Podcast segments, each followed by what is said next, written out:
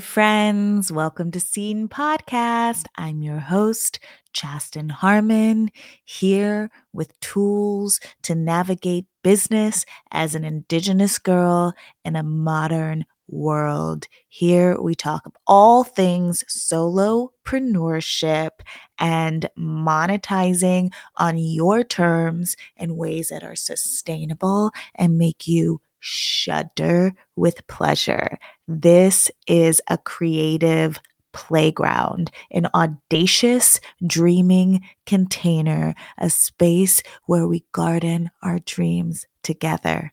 Are you ready? Let's go. Hi, friends. Okay. I want to ask you a question. And I'm only asking this question because full disclosure, this was me for a really long time. Are you a narcissist in your business? Mm-hmm. I'll ask again. Are you a narcissist in your business? Because I'll tell you what, friend, if you haven't begun the journey of thinking obsessively about your people and what they need on their journeys, you haven't started the work yet. If you're still obsessing over what you look like, what your business looks like, how your business is perceived by the outside world, whether they're your potential clients or not, you may be a you may be a narcissist in your business. And I'm hoping that this serves as a strong dose of medicine in the same way that it did for me, because I feel like after about a year's worth of work, my brain has finally shifted to I spend every waking second of my work time thinking about what my people need to hear, um, what they need to feel, what tools, what skills they need to hone. I'm not thinking about what people think about me. I'm thinking about my clients' results on any given day, at any given moment.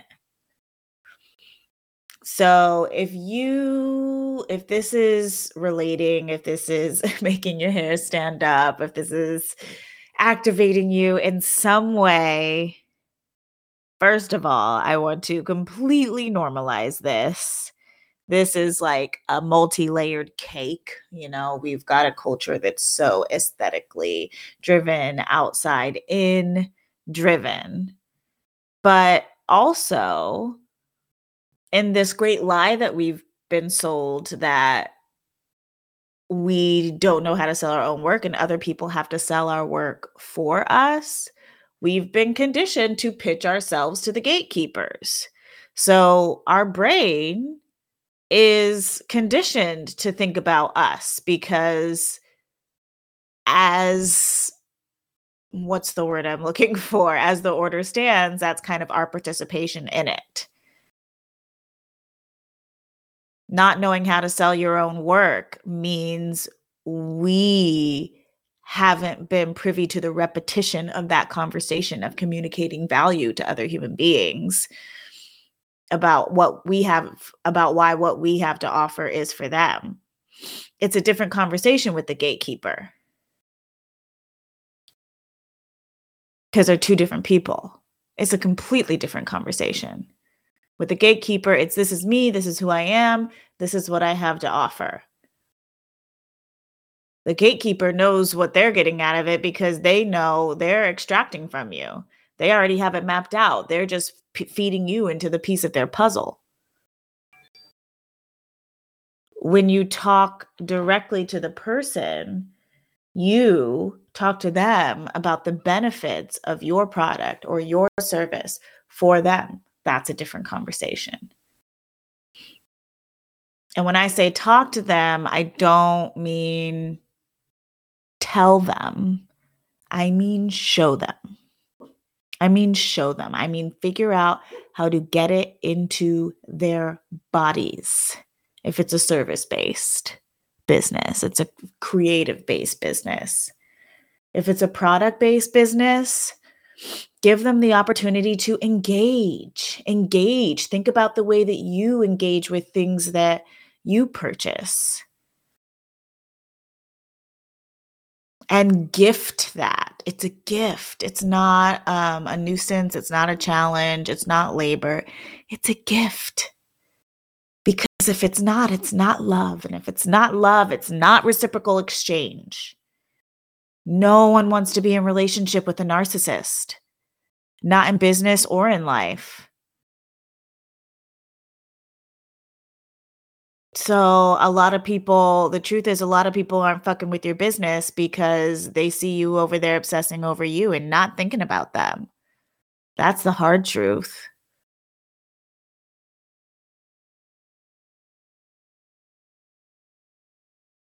So, how do you start to shift your mind to this different conversation? You really got to start to zoom in because what happens is that when we pitch to the gatekeeper, we kind of need to paint a macro picture. And when we pitch to directly to our audience, we need to zoom into the micro. We need to zoom into how this is useful at this very moment in time in their life. And I love this because I'm an actor. Think about, I got this from Joyful Marketing, Simone Seol. She's like, you want to feel like you're following them around with a camera. What is their day to day? How can you offer them value? Not just introduce yourself and say, Hi, this is me, who I am. This is me, and this is who I am. Offer them value, give them value, not in the telling, but in the showing. And then you have to say, This is how you get more of it. And this is how you pay me. This is where you can do that. the biggest the biggest obstacle in sales is mostly just because people don't know that the thing exists yet. Because most people post it once, twice, three times and don't realize nobody's seen it, nobody knows it exists, and nobody knows that it's an option for them because you haven't told them. Nobody knows to get off the highway that there's a McDonald's on the side of the road unless there's a sign. I don't love that comparison, but we've all been through a McDonald's drive through at some point in time existence. So So stop being a narcissist in your business. Start thinking about them. Steve Jobs, why Apple was such a success, he was obsessed with the user experience. He was obsessed with curating a fully curated user experience. It was fully, fully, fully intentional for the user. Ooh, that's love. That is love in business. That is reciprocal exchange. And that is that involves you too. It's not just about what they want, it's about what they want and what are the ways that you want to dispense your medicine to help get them there. And so it is about you and your creativity too. It just has to be connected to the thing that's going to create that connection, activate that eros, that reciprocal exchange, that tension when two people come together and make sweet, sweet, sweet love and transformation happens and something new is birthed from it. It's the same relational principle in business. So it can't be a one sided narrative. And your brain's just not used to thinking in this new way. So I want your brain, I want you to look inside of your head at your brain. I want you to take the middleman out from in front of you, the white man that's been standing there signing your check and giving you a, just a small cut and abusing you and take them out of the conversation. And I want you to imagine you're talking directly to the people that you're talking to. This is what you want. This is what we complain about all the time when we're like, my work was rep- rep- misrepresented and I was mistreated. This is your opportunity. And it's okay if you're not good at it first. It's new. Fucking first times. It's new. Give yourself the chance to get better at it, to learn to grow. You deserve that. You are worth that. And I know a lot of people's hangups is like, well, I don't want to grow and experiment on other people and cause harm to other people. But I'll tell you what, just you thinking that is a surefire sign that you're a person who thinks things through is an intentional and is intentional because they don't want to cause harm. People who cause harm aren't sitting around wondering, am I causing harm? so there's that. And there's also, hold on, I lost my train of thought. Let me find it.